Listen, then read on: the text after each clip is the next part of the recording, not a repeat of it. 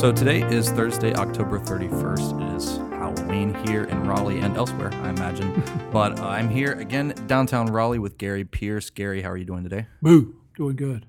So that's not the only scary thing we're going to be talking about. There are uh, some news around the gerrymandering that we're going to touch on briefly, and then I think a bit more topically, we are going to look at some of the political strategizing around the budgets that's happening right now. So um, we'll start with the gerrymander. I know on Monday there was a ton of news dropped in North Carolina, nothing uh, out of the ordinary there, but the the courts decided that the congressional districts in North Carolina did not um, hold up to muster, so they're going to have to be redrawn. And I believe you can correct me if I'm wrong that the same process sort of that happened with the legislative districts is going to happen again i guess. The legislature gets another crack at it.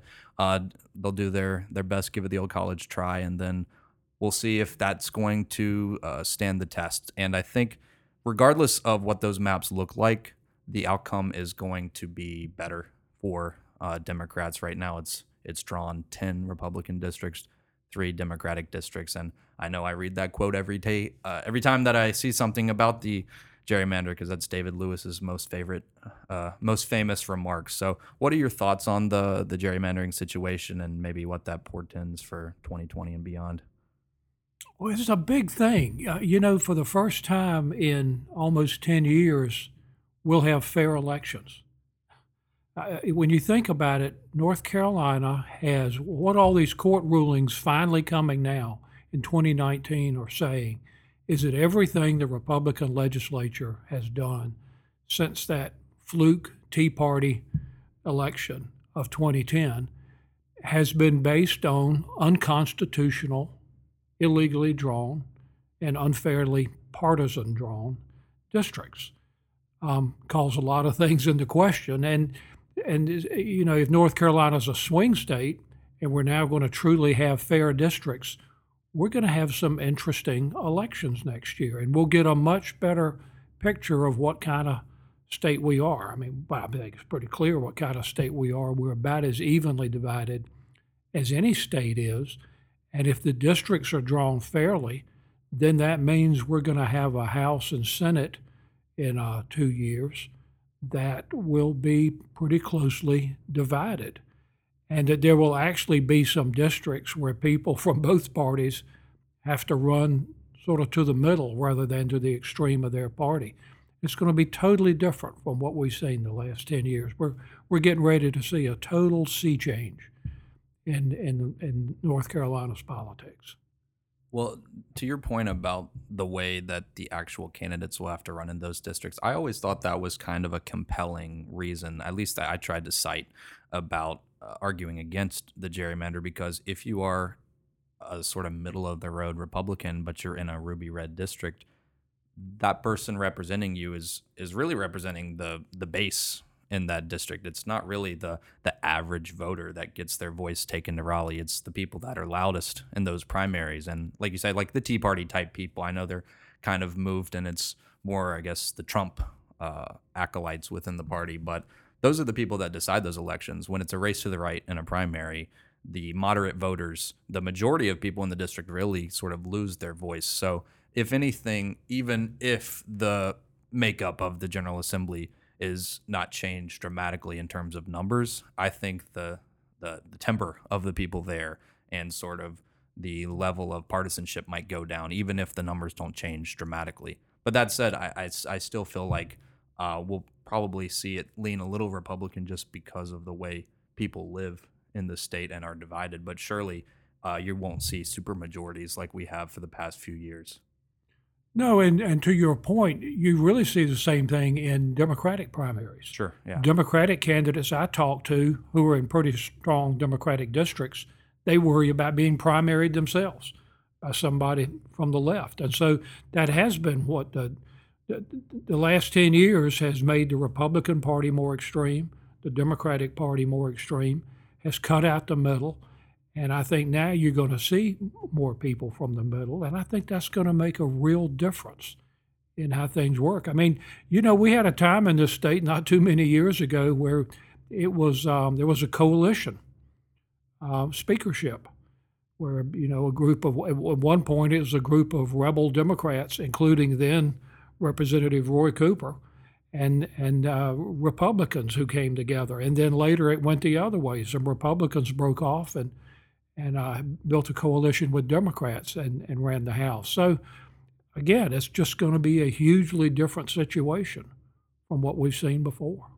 Well, do you think that probably is reflective more of the state? I know 2012 you get uh, Governor Pat McCrory, who, apart from how he might have governed and how the legislature might have pushed him to govern, was elected, I think, as a pretty pragmatic business conservative mayor of Charlotte forever. Um, so now that maybe wasn't borne out during his tenure, but the same I think is true of Governor Cooper getting elected as a pretty pragmatic, moderate Democrat.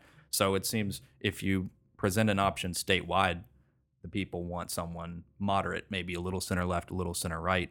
Uh, it seems like that would be true of what they want in terms of a General Assembly as well. I think that's what we are as a state. We're, you know, we're slightly to the conservative side of moderate. Don't deny that. We always have been. Now, whether that changes with growth and younger voters who appear to be more liberal, more democratic, that may well happen.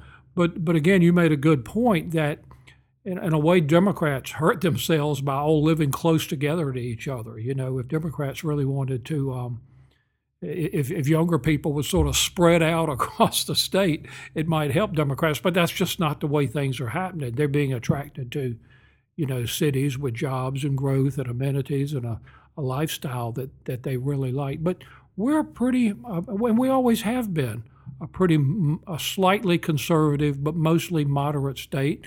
That's reflected in the governors we elect, both Democrats and Republicans. And it's reflected too. I'm, I'm writing a column about this. Nobody will want to miss my column in my blog next week. But how the Senate races and Kay Hagan sort of exemplified that, how we go back and forth between uh, Democrats, Republicans um, in, in, in our Senate races. And that tends to rise and fall with whatever's happening in presidential race or in the national political climate. Well, this brings up something I wonder your thoughts on, and it's hard to say, I think. But one aspect of North Carolina changing politically that is fascinating to me is the there are tons of people, uh, young professionals, I think for the most part, but people moving from Massachusetts or New York or maybe from Illinois, things like that, coming to North Carolina. It's a great place to move. Obviously, we like North Carolina. But those people move from pretty reliably Democratic areas and they come to North Carolina. But I think there might be a, a misconception about what the parties are here versus what the parties are from where those people moved. Uh, one example I think I've cited before is I was uh, I was downtown in Raleigh and someone overheard me talking about politics, uh, as I so often do, and they were from Massachusetts and they were a Republican, and she had moved here, and that was uh, my thought is what a Massachusetts Republican is is not the same as what a North Carolina Republican is. So how do you how would you think the parties either party both parties can recruit people moving here from out of state because I think that looks different than getting people who already live here and kind of understand how the parties are. But it's a fundamentally different Republican Party here than what like maybe Charlie Baker is in Massachusetts getting elected statewide. So how do you see the parties interacting with people coming from out of state that have maybe preconceptions? You know, it's, it's a big topic because I think I saw a statistic this week that something like 43% of voters in North Carolina were born somewhere else and came here. But there's a wide variety there. Um, you know, you're talking about northeastern Republicans, uh, Massachusetts Republicans, or New York Republicans. I don't think there are many of those anymore. I mean, the Republican Party has changed really over the last 40, 50 years, but particularly now with Trump. The Republican Party has drastically changed. Uh, a big question about what it'll be when and if Trump is gone. But um, I like to think, I think the Democratic Party is in a position to capture more of those people because the Republican Party here, even more so than it is anywhere else, is Trump's party. And you see that with uh, Thom Tillis, you know, who had the temerity some time ago to challenge Trump on a couple of issues, and he found out that wasn't going to work. So ever since then, he's been running just as fast as he can to be Trump's boy. Um, I don't know how well that plays with a lot of the people coming from out of state, whether they're certainly Democrats, Republicans, and a lot of them are independents. They may, the truth is, they're not independents. Registered, they're registered yeah. independent, but virtually all of them tend to vote pretty reliably Democrats or Republicans. So let's transition away from this. It's a little uh, esoteric and it's hard to say, but it's something interesting to keep up with as as time changes. Uh, so in the General Assembly for think it's been four months now, they haven't been able to pass a budget, and they were supposed to uh, the, some fiscal year end, and we've been just trying to negotiate, but some people say we're not negotiating. And I'm saying this on both sides. You see tweets, press releases flying back and forth uh, between both camps with the governor's office and the uh, mostly now Senator Berger after the Republicans were able to pass a budget in the House or the veto. But what are your thoughts, you know, from the balcony of all of the budget negotiations? But I think more specifically, what interests me is the idea of these mini budgets they're passing, basically breaking up the appropriations into a ton of smaller pieces that can pass pretty easily. And the prospect of that maybe being a more common way to pass budgets in the future. You know, the, the one thing I learned from working for Governor Hunt for four terms is that people have no interest whatsoever in the legislative process. Um, there, there are probably about, I don't know, a thousand or two thousand people in, in the immediate area of Raleigh and a few scattered around the state who care about this and follow it every day. And most of them, you could throw a rock from the legislative building and hit them, you know. Um, but most people do not. And so, in in the politics of it, what you got to keep in mind is what what are the big messages? What are the big lessons that we want to get across? And I think there is a great opening here for Democrats, which is, see, tomorrow's November 1st, so that's four months the state was supposed to have had a budget and we don't have one. And, and they can easily blame it. Governor Cooper can easily, because he has the biggest microphone in the state, he can easily blame that on the Republicans. And you know, you say, look, they've brought they've brought Washington style budgeting and politics to Raleigh don't pass a budget, pass all these little bills.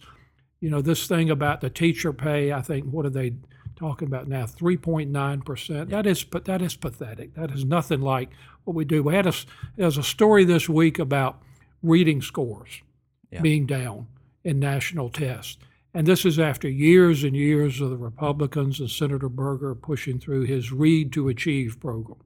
You know, at some point, people need to realize that there's a real simple solution to education, which is to pay teachers decent salaries so they don't have to work two jobs. And so good people will continue to want to be teachers.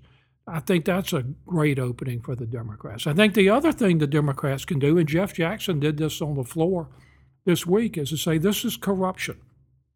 You said every day this week, he said to the president of the Senate, that we're going to vote on a uh, veto override on the budget. But every day you fail to bring it up. That's a waste of money. It's a waste of time. He called it corruption. I think that's a pretty good attack line. And, and besides, it's always easy to attack legislatures. Uh, you know, they're, they're great targets, and, and governors have an inherent advantage over legislatures, and I think they do here. And so you take that and you combine it with fair maps, you could have a real big change next year.